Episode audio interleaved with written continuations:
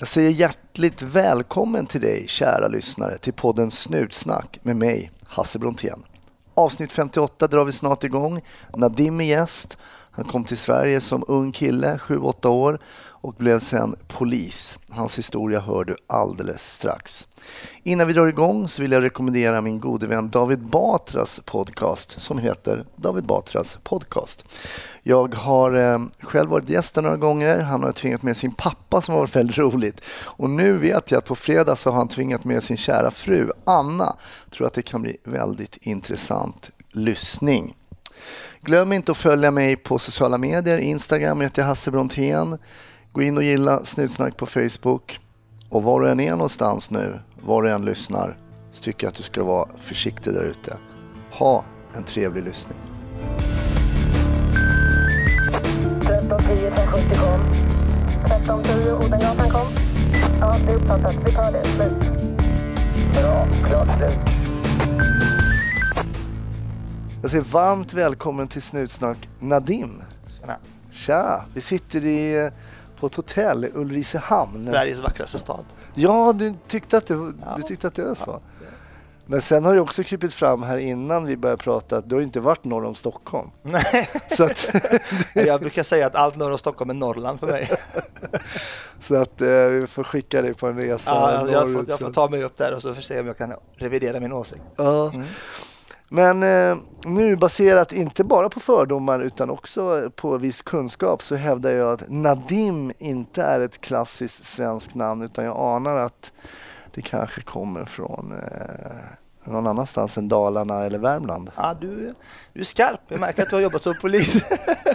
Nej, men jag, jag är född i Libanon Ja. eh, och kom till Sverige när jag var sju år, Ja. eh, 90.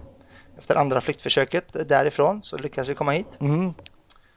Och det är där jag har mina rötter, norra delarna av Libanon, Bekardalen och eh, kristen. Eh, ja, kom hit när jag, mitt liksom i brinnande kriget och allt sånt där. Jag har inga supertraumatiska upplevelser av kriget i Libanon utan det var mest liksom omständigheterna kring hur vi kom hit och lite, lite innan vi kom, första försöket när vi skulle fly, när det misslyckades. Så det var lite sådär. Det har, det har legat till grund till lite halvjobbiga saker. Det är bland annat därför jag inte gillar soldater.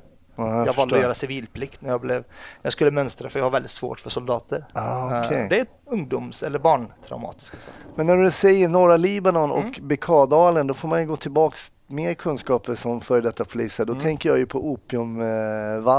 Ja. Som man, mycket av det heroinet vi ser har ju rött, sina rötter i Bekardalen. Där En man del har haft det, ja, precis. det Absolut. Mm. tidigare. Men det var kanske inte därför ni flydde. Nej, det var inbördeskrig. Ja. Klassiskt, klassiskt. Ska inte lägga liksom någon, någon skuld på din familj? Nej, att de är så här, vi, är helt, här- vi är helt oskyldiga kring det. Just det där. det, ja. Okej, så du kom hit som sjuåring då. Va- Vad, um, vad visste du om Sverige då, som Ingenting. ung pojke? Ingenting. Vi hade, vi hade en, eh, pappa hade en syster som hade flyttat hit innan oss. Okej. Det var därför vi hamnade här. Vi kunde lika gärna hamnat i Kanada eller någonstans dit vi försökte ta oss. Eh, jag vet att man försökte, jag tror i alla fall att de, mina föräldrar, föräldrar försökte fly till Da- Kanada, Sverige och Frankrike. Okej. Det var dit vi... Hade du hört försök. talas om landet Sverige? Nej, nej, nej. Jag visst, man bör, I Libanon börjar man i skolan innan man är tre år och då är det mer skola, inte förskola. Jag kommer ihåg liksom lektioner och sådana grejer. Och Man lär sig en hel del. Jag kunde franska när jag kom till Sverige. Nu glömde jag det för jag lärde svenskan istället. Okej. Men eh, nej, men den Sverige visste ingenting om överhuvudtaget. Och jag fattade liksom inte vart vi hade kommit när vi landade här heller. Vi hamnade på flyktingförläggning och där var det massa andra nationaliteter. Vad var det för årstid när du kom? Kan, kan du Ja, komma jag, ihåg? Ja, ja, ja, nu pratar ju minnet här och alla vet hur flyktigt det kan vara. Men jag, jag tror att vi kom i februari. Mm. Så det var kallt som fan. Eh, minns jag. Och även om vi har ordentlig vinter i Bekardalen, jag är född i liksom, super eh, så hade jag inte upplevt liksom, att det var så kallt som det var när vi kom hit. Men vi landade mitt i natten och det var, allt var liksom a blur. Och det var så jävla långa avstånd kommer jag ihåg. I Libanon är allting nära. Här skulle vi åka, jag, jag minns inte vår första resa. Liksom. Det var långt och det var kallt. Var, var hamnade ni då? Du nämnde flyktingförläggning. Var, var hamnade ni någonstans? då? Ja, om, om, nu återigen från minnet, men vi hamnade i Ljungskile. Okej. Där bodde vi i eh, barackerna på Backamo. Eh, Jag vet inte om det var det första anhalten vi hamnade på, jag tror det. Det är därifrån mina minnen är och där fick vi liksom Det var bra, vi fick mat och det vi behövde men det var en samling människor från världens alla olika länder med alla olika religioner. Och jag minns en hel del konflikter, även bland oss barn. Eh, Jag var bland de äldsta där och alltid varit lite stor och okej i kroppshyddan, liksom, alltid kunnat ta för mig. Så det var en del slagsmål och vi kom, första tiden som vi kom så kom bara jag, min mamma och min bror. Okej. Och Eh, pappa kom efter. Vad, sl- vad slogs ni barn kring då? Vad Nej det men det var bara att vi, jag tror, Hanna, vi kunde inte prata med varandra och så tog Nej. man varandras grejer och sen så fick vi gå i skolan ihop och så kunde vi inte kommunicera. Det var bara, det var stökigt liksom. Mm. Ja. Men det var, det var, det var bra. Jag har liksom inga jobbiga minnen därifrån. Men att det var, vi fick flytta runt lite, man bod, vi bytte lite boenden där och då. Skolan, riktig svensk skola började ju inte förrän ja, vi fick uppehållstillstånd i princip. Mm. Och när, hur, länge, hur lång tid tog det då ungefär? Jag tror att vi fick uppehållstillstånd 93. Eh, så fick vi besked om att vi skulle vara kvar. Vi fick ett avslag först.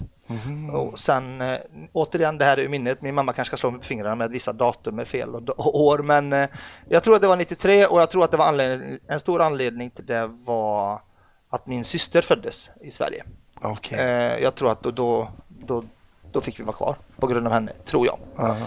Och sen, ja, 93 och då fick vi, då fick pappa börja jobba. Något som han inte fick göra, fick göra under den tiden vi var flyktingar då. Nej, och det där är intressant, men det är en helt annan historia. Ja, det är en Men- helt annan men, historia. Precis, ja. Ja. men okej, vad, vad hade din pappa för yrke då när han kom? Pappa gick, hoppade, ur, eller hoppade av skolan liksom i högstadiet och är äldst av åtta barn. Så att han är mångsysslare och varit snickare, idrottslärare, hade så servicebutik. Alltså man, så som man gör där nere, man, gör det, man jobbar med det som finns helt enkelt. Men när han kom till Sverige så hade han ju en syster där och hennes man hade en pizzeria och då blev det typiskt att man började jobba där. Och då flyttade vi till, när vi fick, då flyttade vi till Nässjö första tiden. Så då bodde vi där i, i ett riktigt sånt utsatt område. Nu när jag ser på det i backspegeln Okej. så var det ett sånt. Ja. Och, och där jobbade vi och så letade pappa jobb lite överallt och så fick han jobb eller fick hitta en lokal där han kunde öppna en egen pizzeria. Okej. Men eh, jag tänker på dig, du och din syster då. Du sa att ni växte upp i ett ganska utsatt område. Hur var det att, att växa upp i det området då? då? Det var jag, vi är tre, så det är jag, jag har en lillebror också. Ah, okej. jag, Ja, jag och brorsan kom hit med mamma och sen föddes systern Ja, men senare. Då. Förlåt. Men är det, alltså, vi reflekterar aldrig över det. Det var, det var lev, när man är barn så accepterar man sin omgivning. Jag visste ju inte bättre. Nej. Alltså, jag kommer från kaos till lite mindre kaos till ännu lite mindre kaos. Och Mm. jämför man Libanon med det utsatta området så alltså för mig var det inte så jätte... Jag såg inget så utan jag hade bra skola, ganska bra blandning mellan svenskar och, och invandrare men jag förstår nu att speciellt efter att jag började jobba som polis att det området var ju liksom ganska utsatt eh, då också men det var inget som jag tänkte på. Jag mådde bra. Mamma då, jobbade hon också? Eller? Nej, mamma hon började jobba liksom först efter några år. Hon var hemmafru första tiden. Och då, jag ska säga också att kort efter att vi, hade, vi bodde i Nässjö bara knappt under året tror jag. Mm. För då fick pappa jobb, eller fick han en, en lokal som man kunde öppna pizzeria här i Ulricehamn. Och då flyttade vi hit. Eh, så vi bodde inte där så länge och, och, så, och jag tror också att mina föräldrar kom hit eh, de var friska och någorlunda unga. Pappa var nästan i min ålder när han tog sitt pick och pack och, och, och sin familj och flyttade hit. Och Och du är nu jag är 35. 35? Mm. Mm. Eh, och jag tror att eh, han insåg att det här liksom, det kommer inte vara någon bra miljö för hans barn att växa upp i. Vi flyttade liksom för att få en bättre framtid och där vi bodde i Nässjö tror, tror jag inte det hade gått så bra. Eh, en egen reflektion. Men så hamnade vi i Ulricehamn och där började skolan i, i trean. Så i trean började jag, började jag riktig svensk skola om man säger så. Mm. Hur bra svenska kunde du då? då? Superdålig. Alltså jag, jag, jag har haft lätt för språk. Eh, någorlunda lätt för språk. Jag kan inte räkna för shit, men jag, jag är rätt okej på språk. Så jag lärde mig svenskan någorlunda fort, fort, men första tiden minns jag som ganska jobbig. Alltså jag var typ enda invandraren i, på skolan och det var aldrig egentligen någon faktor än kulturkrockarna. Det var egentligen det var ingen som retade mig för det, utan det var mest att det var jobbiga saker. När jag kom till Sverige, den stora grejen var att duscha tillsammans. Jag har aldrig sett en annan naken man. Nej, Utan I Libanon så har man bås. Och det var ju första gången man kom in i, i gympahallen och man skulle duscha. Fan. Så vi tycker det är världens Ja, mest naturliga pryl. ja, liksom. precis. Jag tyckte det var svinjobbigt. Jag anpassade mig ganska fort. Det var några andra lite äldre invandrarbarn som vi brukar skoja, skoja om även idag, att de stod och duschade med handduken framför sig. Det är sånt, kulturkrockar. Men jag kan säga, det behöver man inte gå så långt till, för min mamma är från Tyskland. Mm. Och mina bröder flyttade ner och en brorsa var ju bara sex år Mm. när han flyttade ner. Och när han kom upp då, de duschade också i bås. Ja. Och du vet, då skulle han spela innebandy med oss och på polisstationen i Nacka. Han bara, vadå? eh, Ska... Vi står här nakna Ja, precis. Och då fanns det ett faktiskt sånt bås. Så det Okej. finns ett sånt bås om ja, du vill. ja, ja, fan vad bra. Så att man behöver inte åka ända till Libanon. alltså jag kan endorsa det även idag. Alla är inte superbekväma med att visa sig nakna. Det Nej. kan vara rätt nice att stå själv också, men det är Absolut. normen i Sverige liksom. Så att, ja. Sen, nej men alltså, så man är ju uppvuxen med ja, det. ja, absolut. Jag har en sån traumatisk eh, eh, faktiskt, men det, det var inte för att man var nakna, men vi lärde oss simma på min skola där Mm. jag gick i och då hade vi en sån tysk lärarinna som var riktig, eh, ska inte säga nazi, men, men vi fick stå näck, vi fick inte använda handdukarna. Sen skulle vi dra av Oj, vattnet oj, oj. med händerna innan vi fick använda så man drog av liksom vattnet på armarna på sig själv, då, på benen och när det var liksom, då fick vi första. Och vet du det sjuka att jag gör så än idag. Nej, Det är precis som den där tanten, jag håller på sådär innan jag liksom, får inte riktigt använda. riktigt sjukt. Ja det är riktigt Det är sjukt. riktigt sjukt. Så att, ja, nej men okej, så, Ja. ja. men okej, så språket, du har ganska lätt, lätt för språk då? Ja, lätt för språk. Så att jag, jag minns att första tiden, det jag gjorde för att liksom försöka bli populär eller få kompisar, Mm. det var ju liksom att ljuga lite, alltså hitta på att eh, jag vet inte fan om vad, men liksom bara hitta på historier för att göra mig intressant. Och det är faktiskt ganska kul, för många av de vännerna som jag har idag gick jag i samma klass med då, så vissa lögner kan ju komma fram lite då och då. Jag brukar bli lite retad för det. Men Vad det kan ganska- det vara för någonting? Nej, men ja, det? det är just en speciell historia som jag drog och där kommer många kompisar garva åt nu när de hörde men det var att jag drog en historia om när vi bodde i Nässjö och då var det någon kvinna som hoppade ut tredje våningen och huvudet släts av och jag sa att hon fortsatte leva. och det, det kommer, alltså så fort någon kompis passerar en Nässjö-skylt så får jag alltid en snap, fortsatte hon leva eller? liksom så. Men det var, det var det man gjorde och det var det är så sjukt roligt för jag, jag var på en film av Josef Fares som heter Soso som kom för några år sedan. Och det var så mycket igenkänning i den. Det var, Jag brukar sällan gråta, men den filmen, då gjorde han liksom, han gick och köpte och snodde suddgum och pennor och delade ut till sina vänner för att bli populär. Och jag gjorde något annat. Och det var så mycket igenkänning, det gjorde, det gjorde ont att se liksom. Men då var jag vuxen och kunde hantera det. Men det är väl en klassisk grej tror jag, kanske unga människor som Kanske. försöker få kompisar Ja, att, att kanske salta lite Ja, sin historia. lite grann. Ja. Men du sa det att kultur, du pratade Mm. om kulturkrockar och det, jag hade ju en annan före detta polis då, som Mm. heter Mustafa Panshiri Ja, men jag. i, i, i min podd också. Vi pratade lite efteråt och då sa men vad var den största eh, kulturkrockan? Han sa att ni drack mjölk Exakt. till maten. Ja, men dricka kall mjölk till maten. Kall mjölk Ja, till är- maten. det Alltså det var liksom... Ja, det är bisarrt. Ja, att det var helt bisarrt. Ja. ja.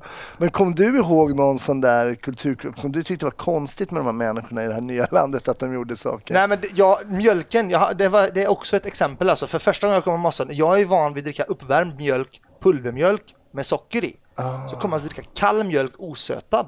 Det var, det var så jävla äckligt alltså. Det är helt sjukt. Men det, var, det, var, det är liksom duschen och mjölken som är, liksom- det, det, det, var, det, det minns jag så väl faktiskt. Och det är lite, det är lite kul. Man tänker så sällan på sin egen kultur tills man träffar något annat. Exakt, Ja. exakt. Så att, eh, men det var, det, var, det var rätt roligt. Mm. Men sen så, eh, i, jag minns jag har ett minne när jag gick i sexan, då bröt jag benet på fotbollsmatch. Mm. Okej. Och jag ska bara lägga till att anledningen till att jag, det, en stor del av min integrationsprocess, att det har blivit, att det blivit ganska bra, det var att jag har en kompis som jag är fortfarande väldigt bra vän med idag, som tog med mig på fotboll. Mm. Och, jag, och därigenom fotbollslaget, jag var okej på fotboll liksom och Mm. kunde få, fick vänner därigenom. Och då bröt jag, bröt jag benet i sexan. Och då åkte jag taxi till och från skolan och då var det en taxichaufför som, som jag minns så väl och så sa han och så pratade han lite grann hur länge har du varit i Sverige då? Och i sexan då får vi räkna lite men sexan var 96 och då har jag varit i Sverige i sex år och då pratade jag så pass bra svenska att han reagerade på det. Hur länge har du bara varit i Sverige i sex år? Då pratade jag bra svenska och vi hade ett grammatikprov i sexan där jag fick typ topp tre bäst av alla i klassen som enda invandraren. Och det hyllade min, min lärare mig för på ett väldigt speciellt sätt. Han tog fram mig på, till katedern och så sa han, titta här, den här invandrarkillen har precis spöat nästan alla er i svenska. Ja, Jag växte ju väldigt mycket, det kanske inte görs idag, men jag växte ju väldigt mycket av det. Mm, så på de åren så lärde jag mig svenskan så pass bra och jag, det är en stor nyckel till integration. Och ursäkta en okunnig fråga, men vad, pratar, ni, eh, vad pratar ni för språk där? Mm. Arabiska. Det är arabiska? Ja. Ja. Arabiska med libanesisk dialekt. Okej. Men förstår man, förstår du all arabiska eller? Nästan. För jag tänker även, jag tänker marockaner och... Mm, det, det- ju, längre det, ju längre man kommer, både västerut och österut från Libanon, ju svårare blir det Mm. för mig. Så Algeriet, visst, jag kan göra mig förstådd, jag använder det jättemycket i mitt arbete. Mm. Då får vi dra ner tempot lite. De pratar, som jag kallar det, mer liksom gammaldags arabiska. Vi Mm. pratar ganska modern arabiska med mycket slang och sådana saker. Okej. Eh, Men det, det funkar, men det Mm. kan behöva en viss del koncentration. Jag använder inte arabiskan super, super mycket. Nej. Eh, Så den börjar liksom, jag vill inte tappa den, men det blir lite mer.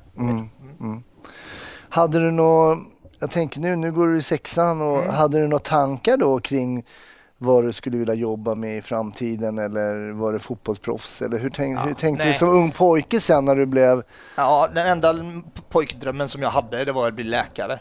Men det insåg jag ganska snabbt under högstadiet. Jag var, högstadiet var inte min bästa tid i livet och knappt gymnasiet heller. Jag var rätt stökig, rätt högljudd, gapig. Rätt jobbig att ha i klassen tror jag. Mm. Samtidigt som jag tror att vissa tyckte att jag var rätt rolig och skön. Men vissa andra tror jag skulle kunna vittna om att jag var rätt jobbig att göra med. Men jag var inte liksom superskarp i skolan. Jag har medelbetyg, inte kass men inte bäst. Och insåg ganska snabbt att jag kommer inte kunna bli läkare. Jag kommer inte kunna orka plugga. och så sa du att matten var inte din starka Nej, sida. Ja, superdålig på matte. Alltså nästan pinsamt dålig på matte. Då är vi två. Ja. jag vet inte, det, kan, det känns okej att säga men det är jobbigt när man väl hamnar i läget. Vet, man köper något och fick man 30% rabatt på det. Ja, vad fan kostade den innan? Det- ja, det, är- det, det är så sjukt. Du har alltid mobilen nu. Det, är- exakt, det, exakt. det är lugnt. Det är Precis. lugnt. Ja. Eh, Okej då, men gymnasiet och sen snackade du om lumpen då. då. Mm. Blev du kallad till, eh, till mönstring då? Mm. Eller? Ja, jag blev kallad till mönstring. Eh, eh, kul var att jag har ju dubbla medborgarskap. Så när jag åkte till Libanon med min pappa, eh, eller min, jag tror att det var min pappa, jag vet inte om vi åkte hela familjen. Då var jag ju, jag tror att jag var 16 eller 17. Jag har ju värnplikt där nere med. Det kom vi på först när vi skulle flyga därifrån. Oh. Typ. Och jag bara, nej men det går ju inte. Så vi, man fick gå de här genvägarna, så man får gå där nere. Min pappa fick kontakta någon, som fick kontakta någon och så fick man betala lite. Sen fick både jag och min bror ett sånt där intyg på att vi slipper göra lumpen.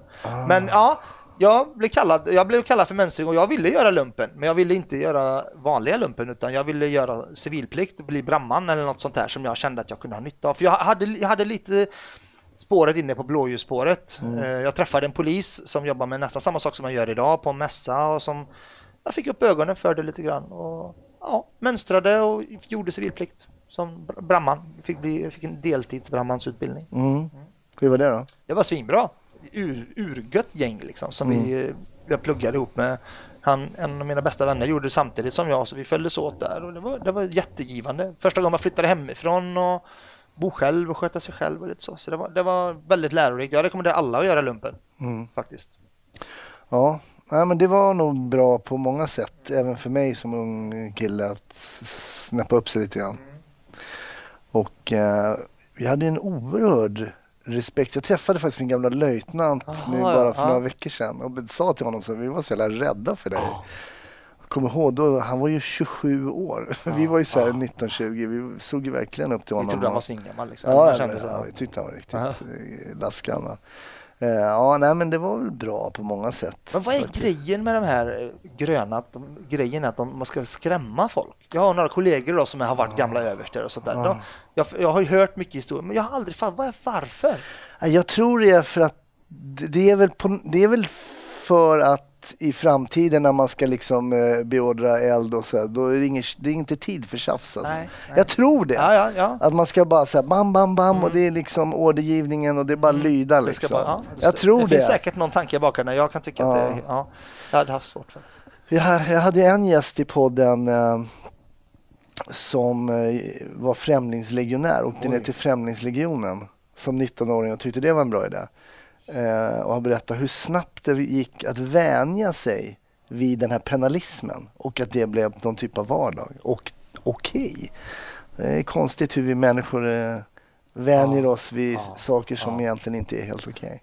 Och det är applicerbart på alla olika gruppkonstellationer man kan hamna i.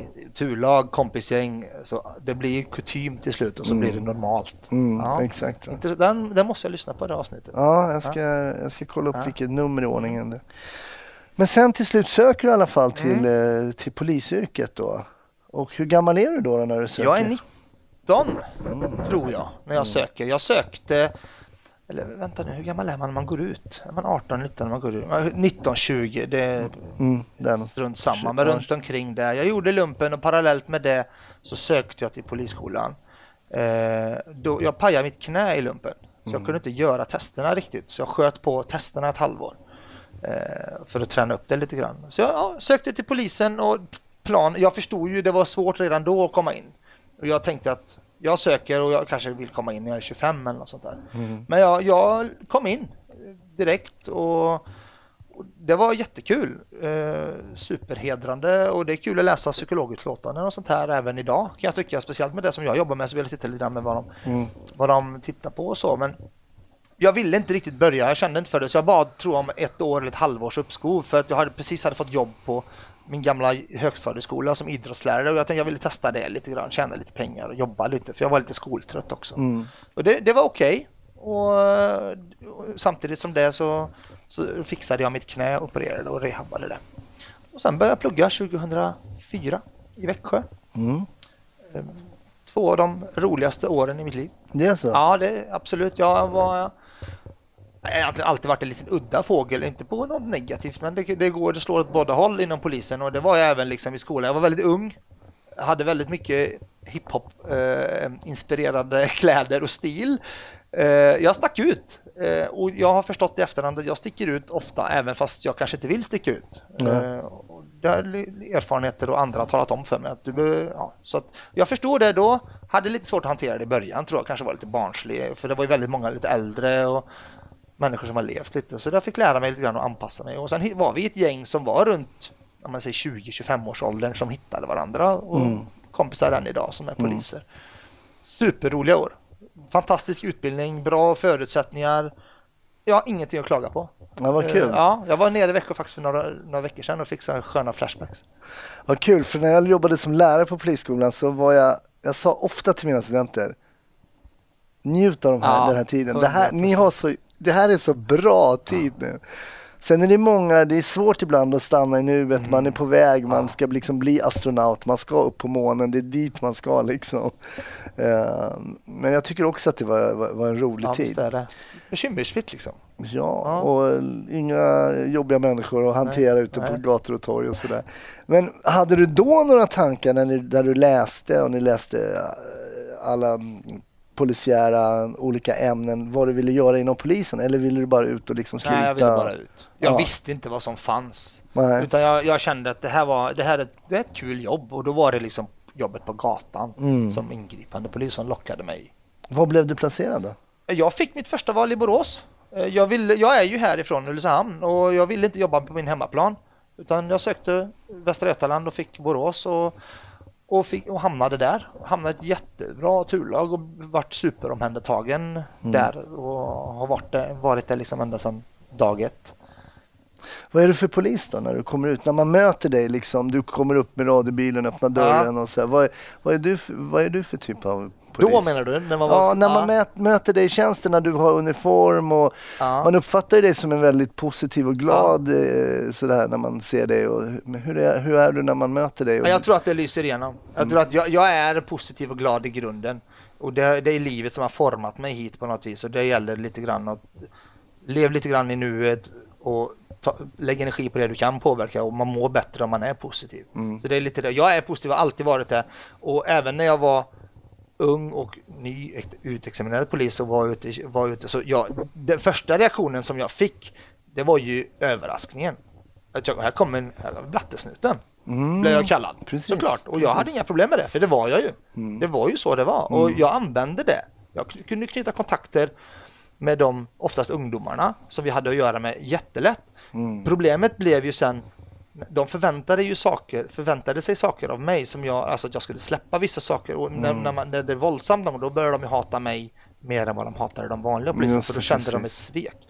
Men att jag är positiv, öppen jättebra, tycker jag själv, på dialog liksom och har, det, det har alltid varit och än, och än idag. För upp, jag upplevde ju det ganska tidigt när jag var färdig som polis och man kom ut och satte på sig uniform.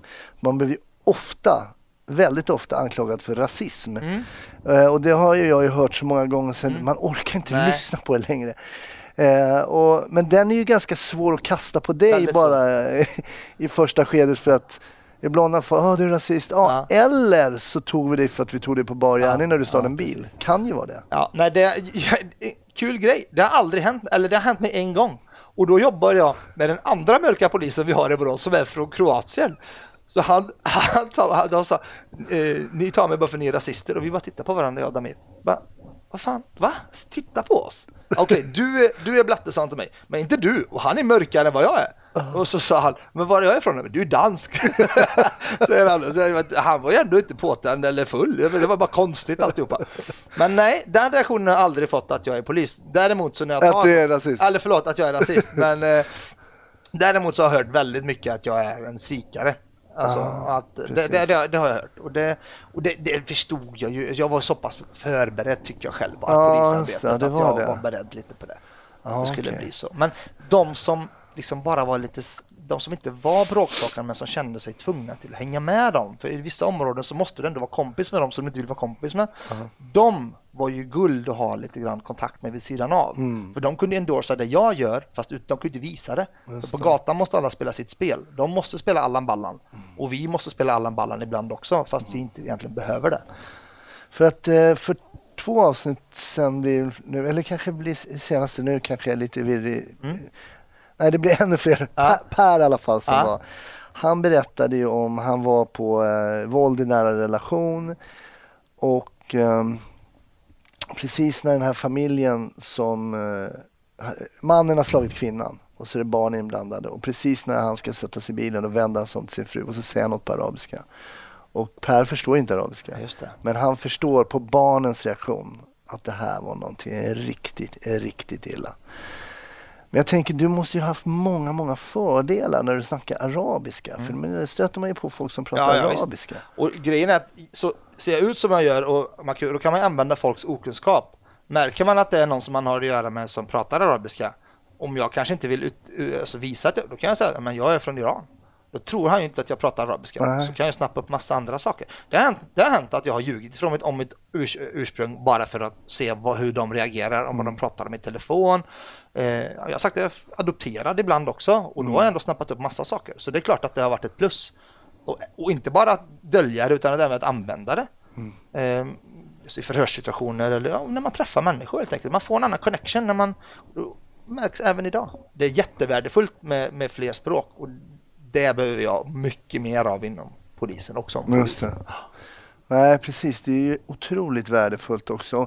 Jag tänker lite på, nu vet inte jag hur mycket, hur mycket liksom eh, i vilket community du umgås, men jag tänker hur uppfattas det, jag menar som andra eh, från Libanon som säger, men nu, nu, har- nu är jag polis här i Sverige och så här, vad, vad, vad har du fått för reaktioner där då? Släktingar och vänner och sådär. Hur- Vad, vad är reaktionen där då? Det, det, det den it- initiala reaktionen, framförallt av de som inte bor i Sverige, som inte förstår liksom att i Sverige är polisen ett annat, har en annan kanske status eller Exakt. så.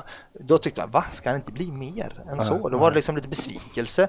Men sen har man, man har fått lära dem att förstå, men eh, och nu har de liksom på något sätt förstått värdet av svensk polis, för många har faktiskt flyttat ifrån Libanon och sett andra länders. Men eh, i communityt så är det som jag träffar och då pratar jag absolut inte bara om kriminella jag träffar utan även vanliga människor. Om jag går i kyrkan med min dotter eller whatever. Då är det väldigt mycket stolthet. Wow, en av oss liksom. Eh, En katolsk tidning skrev en artikel om mig utan att jag ens visste om det. Det första året just för att liksom, de var så stolta. Och det är fint. Och, det, och, jag, och jag uppskattar det och jag, och, och jag tycker om det. Men det är tråkigt att det ska vara så unikt samtidigt. Alltså jag vill inte vara unik, speciellt inte nu. Jag kunde varit där, jag var ju där för 12 år sedan när jag började jobba. Men nu är vi 12 år senare och ändå upplever jag mig som unik. Och det, det måste vi ändra på snart. Alltså. Ja. Dåliga vibrationer är att skära av sig tummen i köket. Ja! Bra vibrationer är att du har en tumme till och kan scrolla vidare. Alla Alla abonnemang för 20 kronor i månaden i fyra månader. Vimla! Mobiloperatören med bra vibrationer. Ja, men vi, har haft, vi har haft Mustafa i podden, Mm. även haft Hanif, en eh, polis som jobbar eh, uppe i Stockholm Mm. som ju kom som ensamkommande också. Så det, det finns och det kommer och, Mm. och bara de exemplen som du drar här är ju viktigt. Och så jag tror också att det är det inte också väldigt viktigt för kidsen att se liksom att, ehm, att poliserna, det är inte bara blonda konstaplar ute på stan liksom. Alltså verkligen. Och jag, nu jobbar jag som rekryterare till polisen. Alltså jag gör reklam, levande reklampelare i princip för polisen, ute och kampanjer, träffar mässor och sånt där. Och jag har stått på en del mässor nu och jag började med detta alltså första september och jag har hunnit med en, en del sådana här mässor och jag märker folk liksom tror knappt på det. Är du polis på riktigt? Liksom när man träffar. Mm. Och, och det är klart att det är viktigt att ha en sån, för, om jag säger förebild eller någon Ja, form men något det får man exempel. säga, ja. Alltså det är svårt att vara med i en podd och inte försöka framstå som supernarcissist känner jag. Men, men någonstans Men det är lugnt, det handlar om dig. Så Ja, men det det bra. om nå- jag, någonstans också lever, lever jag i tron att om jag inte klappar mig själv på ryggen, vem fan ska göra det då? Mm. Alltså jag måste lite grann vara stolt över, över vad jag har, vart jag har kommit, men jag är också väldigt, väldigt ödmjuk och det här vill jag betona. Att jag är in, tillhör inte den som slår mig för själv för bröstet och jag är self-made, det här är bara jag som har tagit mig hit.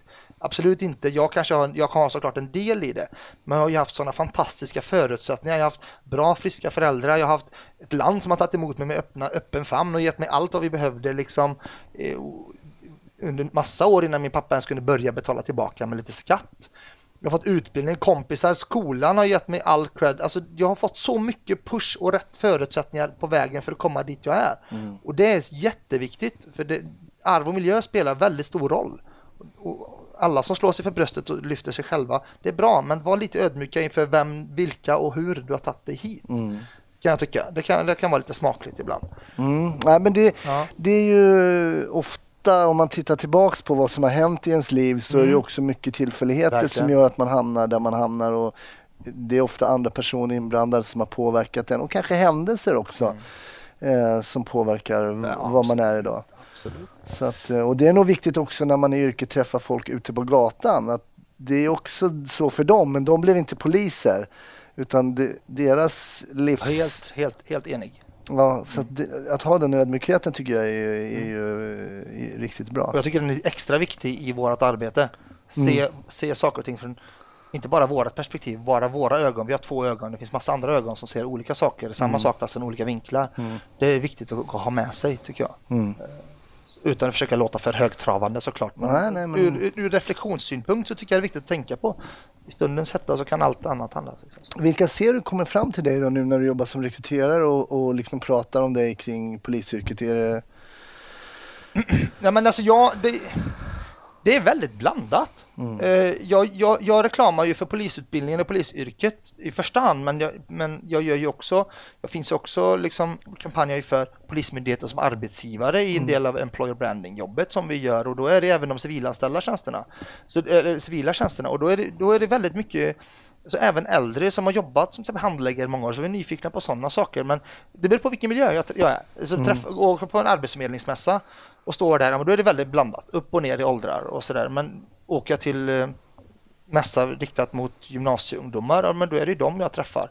Så det, det är väldigt blandat. Eh, än så länge det är så pass nytt så att jag har ju nästan bara träffat gymnasieelever och vuxna i arbetsförmedlingssammanhang det- och sociala medier. det låter som en spännande grej att göra, att försöka få in folk Ja. till polisen, ja, de olika delarna av polisen, både civilt Verkligen. och... Och jag, jag varit jättehedrad faktiskt när jag fick frågan av min chef. För dels så, jag hade ju varit 6-7 år på mitt gamla jobb och kände att eh, jag vill vara lite mer öppen. Det var lite hemligt och sådär och jag ville vara lite mer öppen och jag kände mig lite bekräftad och kände att men nu, hon tror att jag har egenskaperna som krävs för att göra det här och då kände jag att det är liksom fint att bli sedd på det sättet, tycker jag. Och, och då kände jag också ett driv av att kunna producera eller leverera det som...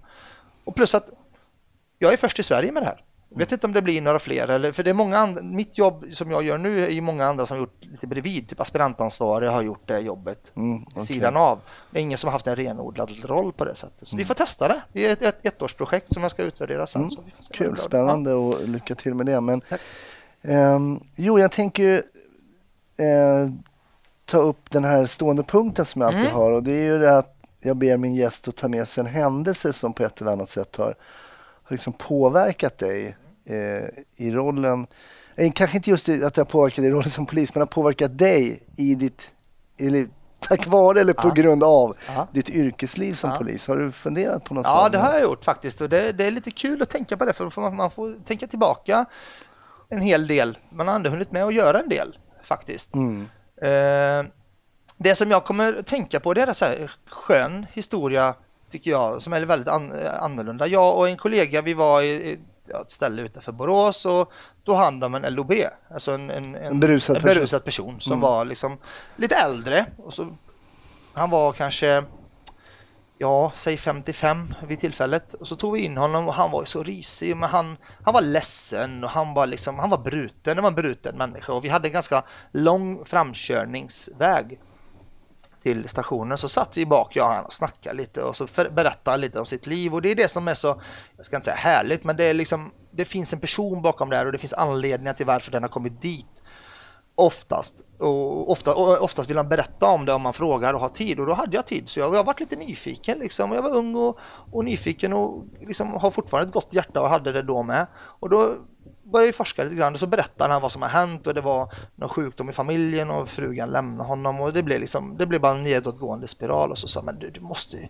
du kan, du kan ta, du kommer inte leva tills du är 60.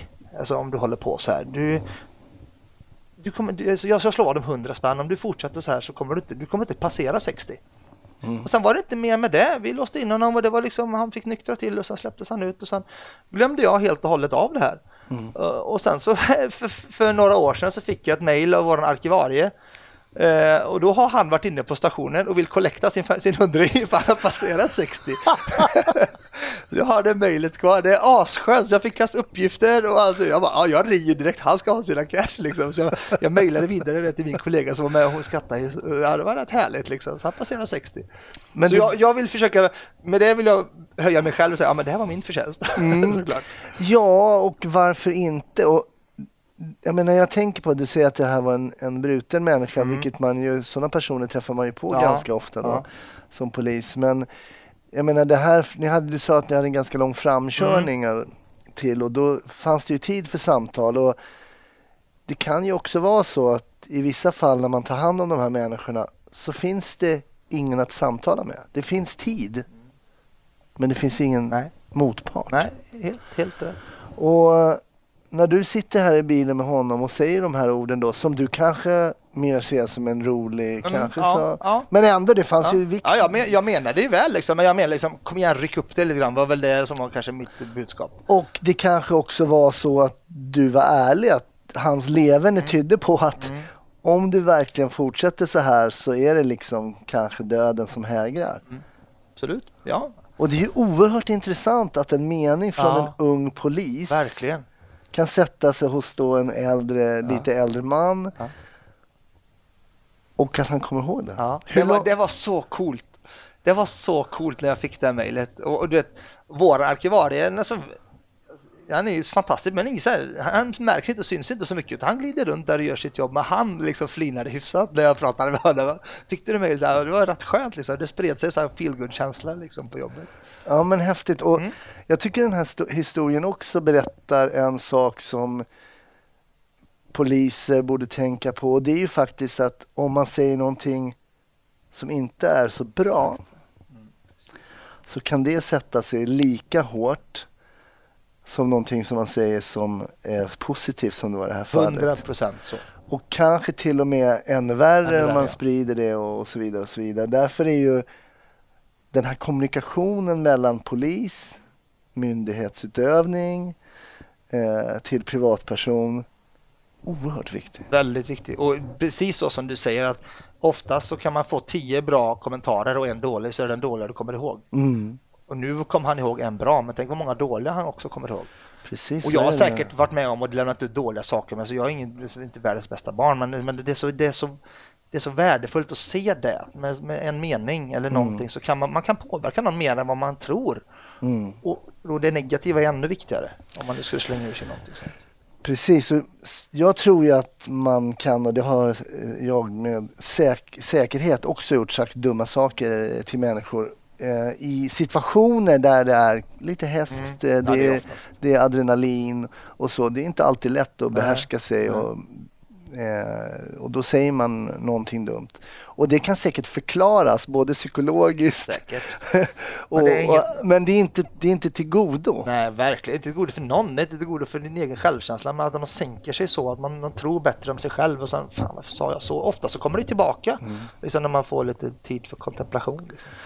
En sak som jag tycker är intressant och det sa jag också till mina studenter att det är ju oerhört svårt både privat eh, och också i, i, i tjänsten. Men det är, när man bemöter folk väldigt, väldigt trevligt så har människor svårt för att bete sig väldigt... Det är svårt att vara otrevlig mot en trevlig person. Det är svårt att neka ett leende. Ja, exakt. va. Och det vet man ju någon gång så här, jag ska säga till den där polaren, han kommer på den här festen ikväll och det han gjorde. Och sen är han så trevlig så bara, nej, men, nej, jag, nej, jag säger ingenting. Han är ju faktiskt en jäkla trevlig prick. Och, och det är någonting som jag tror man ska tänka på att, att eh, det här positiva tänket, att inte glömma det. Ja, ja, ja, ja 100 procent. Det här, våran kommunikation, hur vi pratar med varandra, det blir väldigt uppenbart för mig när jag gick kursen till mitt förra jobb. Då fick vi lära oss väldigt mycket om hur vi pratar och hur vi beter oss med händer och mimik i ansiktet och lite sånt här. Berätta, vad, vad var ditt, din förra tjänst då? Vad gjorde du då? Ja, jag jobbar som källdrivare, hanterare Mm. eh, på underrättelsegruppen. Och för de som inte jobbar som poliser, vad är då en källdrivare? Man jobbar med informatörer. Mm. Värva och driva informatörer och inhämta information. Det som man kanske i vardagstal kallar för tipsare? Då? Eh, precis, fast eh, i reglerade former. Mm. Precis, Inte ja. Johan Falk liksom, utan Nej. lite reglerat. Mm. Eller ganska, ganska mycket reglerat kan man säga. Och det var superintressant och framförallt var det väldigt utvecklande för min person för man fick ganska bra utbildningar och man fick lära känna sig själv ganska mycket för man pratade regelbundet med psykologer och man fick det var väldigt, väldigt bra. Jättebra tid och jag lärde mig jättemycket om mig själv. Framförallt så var det, fick hon ju, en psykologen som utbildade oss gjorde ett experiment med mig. Kan inte du ta, prata med den här personen på svenska? Och så kollade hon hur jag pratade. Så fick jag prata med en annan person på arabiska och så kollade hon hur jag pratade. Och så visade det sig att jag pratade på två helt olika sätt beroende på vilket språk jag pratade med. Och det var ju en ögonöppnare för mig. Bara, Eh, wow. Pratar vi med alltså, kroppsspråk Ja. och allting? Du, Ja, allting. du byter lite skepnad Ja. då alltså? Och, det, och det, det, nu kunde hon ju snabbt göra en psykologisk analys av det här att ja, men när kom du till Sverige? Ja, men det var sju år. Ja, men för att bli accepterad så var du tvungen att använda mimiken mycket mer. Du fick tvungen att, typ, om någon höjde på ögonbrynen så gjorde du det också. Man härmar varandra. Och det är en sån metod som vi använder till exempel för att knyta kontakter. Man gör, lutar du dig framåt så lutar jag mig framåt. Och lite sådana små grejer. Och då sa hon att det lärde du dig tidigt att anpassa. Men när du pratar arabiska så har du mycket mer fast blick, mycket mindre kropp, kroppsspråk. Konstigt nog. Okej. Mycket, mycket mindre mimik. Så där är du tryggare, sa hon. Fast när jag kom till Sverige som sjuåring och har varit i Sverige mycket, mycket mer längre och pratar bättre svenska än jag pratar arabiska idag. Så där ligger det fortfarande kvar. Intressant. Jätteintressant för mig var det. Jag bara låg och tänkte på det på natten. Shit, är jag, är jag schizofren eller vad det nu heter? Det heter inte riktigt det, men du förstår. Ja. Ja, man blir lite sådär. eh, Men det var också väldigt lärorikt. Men källdrivare tycker jag är jätteintressant. Jag jobbade lite själv med det Mm. Ja. och jag tycker det är väldigt spännande.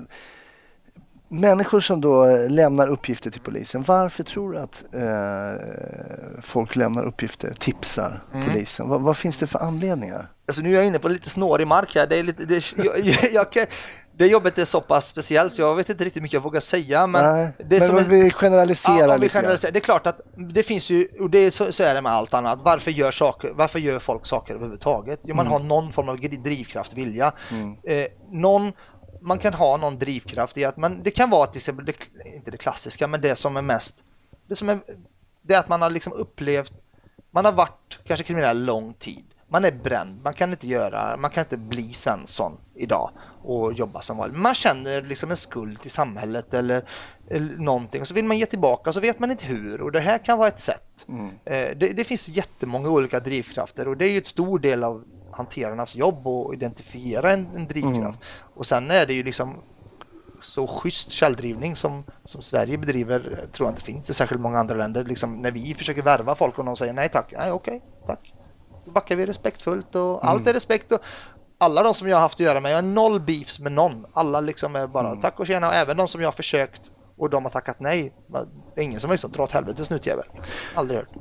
Men tror du att spänning kan vara en, Absolut. en drivkraft Ja, ja, att få träffa dig Ja. och på ett litet hemligt ställe, Ja, sitta och bolla lite Ja, vilka ja. som gör vad. Och, Alla de här agentromantik-grejen, det är klart att det kan vara, det kan vara, det kan vara massa olika, alltså det finns så mycket drivkrafter. Hämnd, hämnd. alltså, Ja. ja.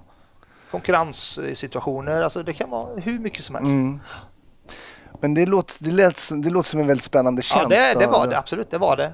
Det var jätte, jättebra tjänst, passade mig som person också väldigt bra. Jag, så, jag tycker att jag är rätt social och lätt för att knyta kontakter och tycker att jag är rätt skön liksom. Alltså jag är inte svår att ha att göra med. Fick du in några bra tips? Ja, det kan man säga.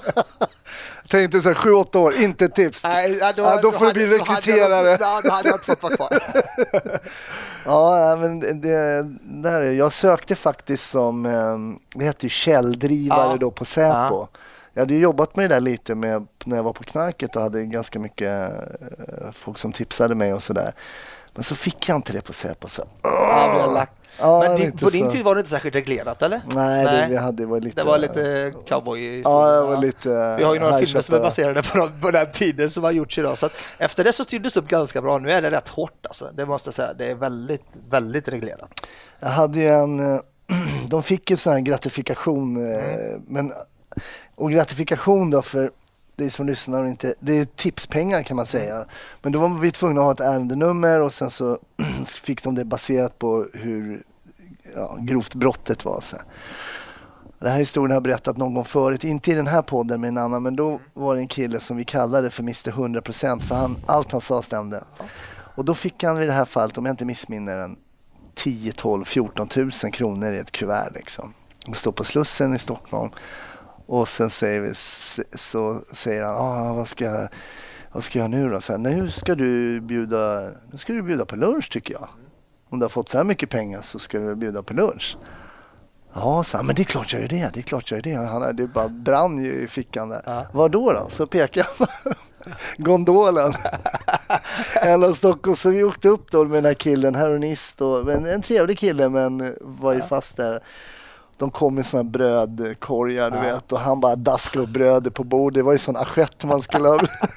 det måste ha sett ganska roligt ut i alla fall men det var, det var lite källdrivning på det. Ja.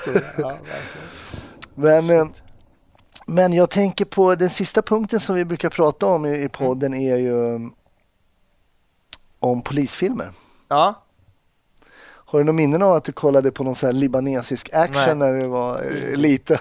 jag har aldrig haft det. Jag har aldrig haft eh, tittat särskilt mycket på polisfilmer, läst mycket polisgrejer och än idag, jag läser väldigt mycket romaner och tittar på Ja. annat. Men nej, jag har inte haft något sånt där alls. Alltså må- många gillar de här klassiska Lone Wolf-historierna med Mm. en, ensamma super- superpoliser. Men nej, jag har aldrig haft det utan det var det var inget sånt som fick mig att söka till polisen eh, överhuvudtaget utan Nej. det är mer en jag måste nog säga att det var ett, en återgäldande historia som fick mig till exempel eller till, eh, att sk- skicka in. Alltså, för jag hade en så här brinnande känsla i kroppen att jag är så pass tacksam över vad jag har fått i Sverige. Jag har fått utbildning, jag har fått allting och parallellt med det så åkte vi regelbundet till Libanon och såg hur mina vänner som är lämnade där, hur deras liv var. Det är inget fel på deras liv, men mitt liv var mycket bättre. Eh, och då kände jag liksom att jag har fått allt det här gratis. Jag har inte gjort någonting för att få det här och så kände jag men det här är kanske ett sätt att ge tillbaka. Mitt sätt att ge tillbaka, det, det är en grej som jag känner mycket starkt och det gör jag än idag. Det är en drivkraft som jag har. Har du kontakt med några vänner fortfarande där som är jämngamla? Ja, som, inte jättemycket, men det är klart att när jag åker ner så brukar vi gå ut och röka lite argile och dricka lite bärs. Vad är det? Är det sån där pipa? Vattenpipa. Ja, Ja, det. ja. okej. Ingen hasch, utan vanlig tobak. Och inga som Bikardalen-grejer? Nej, alltså? nej, Bikardala grejer. De, det, ja, det vet fasen om det ens finns kvar om man ska vara helt Är ärlig. Nej, det är så pass li- jag, jag har inte hört talas om det på många, många år där. Nej. Nej. För det var väl i alla fall, det här var också många år sedan jag läste, att det var stor produktion Ja, där. ja. Man tog liksom, och jag vet inte om man tog opiumvalmot från Bikardalen och sen så att säga gjorde heroin av det senare. Det är ju en kemisk process. Precis. men eh, Bikardalen var väl i alla fall eh, nämnd där tror jag. Men, Ja, det, det minns jag också. Så där, där är vi rätt ute. Ja, ja okej då, så du har lite kontakt där. Och det Ja. Jag kan förstå att den jämförelsen är intressant och då är vi också inne på det här tillfälligheterna i livet. Att Ja. du har kompisar kvar där som har ett liv som kanske inte är um, up to par med det Nej, du lever nej, här i, i Sverige. Liksom. Men ja. Men, så du läser mer böcker egentligen än du kollar på film då eller? Nej, nej jag, jag konsumerar böcker, serier, filmer, allting. Men väldigt, väldigt lite verklighetsbaserade grejer. Utan väldigt mycket fiction. Kepler är min absoluta favorit. Alltså jag, när den släpper en ny bok, det vet jag, jag går ju bananas. Jag lyssnar på den. Ah, det är så bra. Jag vet inte varför, det är så otroligt mörka böcker. Man blir ju rädd på riktigt. Men nej, vet inte. nej inget, inget, och även serier. eh, Men inte särskilt mycket äkta grejer och inte mycket på. Det enda polisgrejen jag kollar på det är Södertäljepoliserna. Ja, de, de det. är, det, är fan, det är en fantastisk produktion. Det, det, den är bra, den är jätte, jättebra. Tycker du att den beskriver, får du en känsla att den beskriver en verklighet som är korrekt? Nu, jag, jag försvann ju ifrån verkligheten abrupt 2010 liksom, eh, eller den verkligheten som beskrivs där. Eh, och så, ja, det jag, det, jag, det jag vet av det polisarbetet ute idag så tycker jag absolut att det gör det. Eh, jag tror att som med allt annat som är på tv så är det väl såklart lite twerkat eh, såklart och det får man väl ha med sig i bakhuvudet. Men jag tror ändå att det speglar en rätt bra bild. Faktiskt att eh, det, det, det får nog de polisen som jobbar kvar i yttre tjänst på den beskriva bättre. Men ja, jag håller med. Så Kepler-serien ger du tummen Ja, upp? fem på- tummar upp. Alltså fem ja, stycken? Det är så bra, det är så bra. Bra. Ja, jag längtar efter de böckerna mer än vad jag längtar efter Game of Thrones senaste, eller sista säsongen. Oj, ja, det säger Ja. det. Och jag har inte läst en enda Kepler. Va? Seriöst? Jag, haft sam, jag hade precis den diskussionen med min flickvän. Hon är också gillar ju Kepler som tusan. Man kan inte sova vet du, du sitter här. Ja, Nej, det här, går, det här går inte. Man får sätta sig upp igen. Nej, det måste du göra. Ah, det, det, det är fem plus böcker alltså. Fem plus. Men du säger att du inte, jag, har ju, jag gjorde ju faktiskt en ganska bra spaning. För det är ju så att du och jag har ju fått kontakt med varandra på Twitter. Ja. Det finns några poliser som twittrar och några andra tidigare gäster har också hittat via Twitter och sen ehm, eh, så har jag fått kontakt där. Och då är det ju så på din bio, alltså din beskrivning av vem du är. ja. Så, så tolkade jag in där att det kan det här vara från en eh, polisfilm och det var rätt. Den filmen kanske du gillar. 100 procent, den är så bra. Ah, Jag gillar allt med Eddie Murphy. alltså allt. Och filmen vi pratar om Eller är Snuten i Hollywood. Snuten ja. i Hollywood. Ja. Ja, den är magisk. Den, jag har ett citat där som jag har snott och Ja, kört. eller det var inte, ja kanske inte Ja. rätt av men man, Nej, om man kan sin filmhistoria Ja, så, så kan du är man... den första som har satt den. Är Ändå är det väldigt många som har reagerat på min bio. Framförallt liksom det här med vad betyder, är du mardröm? Det är väl ingen mardröm? Men liksom, så måste man förklara den grejen. Ah, Eh, just det, ja, precis. det, ja, det är roligt. Du är den första som har liksom satt pinpointat den. Men du är komiker också. så du har väl örat mot marken. Snuten i Hollywood, när kom den då? Är det 90-tal? Åh, ja, eller det- 80-tal? till och med? Årtal Nej. eh, innehåller siffror. Siffror är fucked up i min hjärna. Men ja, 90-talet måste det vara. Ja, just det. Ja, men väldigt, väldigt rolig film. Ja. Eh, och har du även... Nej, men vänta nu. Undrar om inte det citatet vi söker är från en film som heter 48 timmar. Nu får vi googla här känner jag. Så att inte Ja. vi med osanning. Eh, För att det är ju Nick Nolte och Eddie Murphy. Då är det så Nick Nolte är polis och eh, Nick Nolte är jo, polis. det har du helt rätt i. 48 timmar. Ja. Men vad, och då jag, byter de. jag har hela tiden trott att det stod i Hollywood. Det slog mig nu. ja, det slog snyggt mig. Ja, hämtat. För att hämta hem den. Ja, precis. Annars Så- hade du fått en elak kommentar säkert att nu får med osanning i podden. det hade ju... Lyssnarna har stenkoll. ja. De har koll. Men varför inte rekommendera två filmer då? 48 timmar Ja, med Eddie. Murphy. Och Snuten Hollywood-trilogin är ju Ja. super. Jätte, jättebra. Alltså jätteintressant eh, att få prata med dig och få höra din historia. Eh, att komma hit som sjuåring och sen börja jobba som polis och nu står du och rekryterar Ja. eh, poliser. Det är eh, jätteintressant. Jättetack för att jag fick eh, vara med. Det var jätte, jättekul, vilket härligt samtal. Det känns som att vi har spelat in, nu har bara suttit och garvat. Toppen! Ja. Eh, och ha en fantastisk fortsatt dag. Tack Hasse, tack, Tack. så mycket. Tack.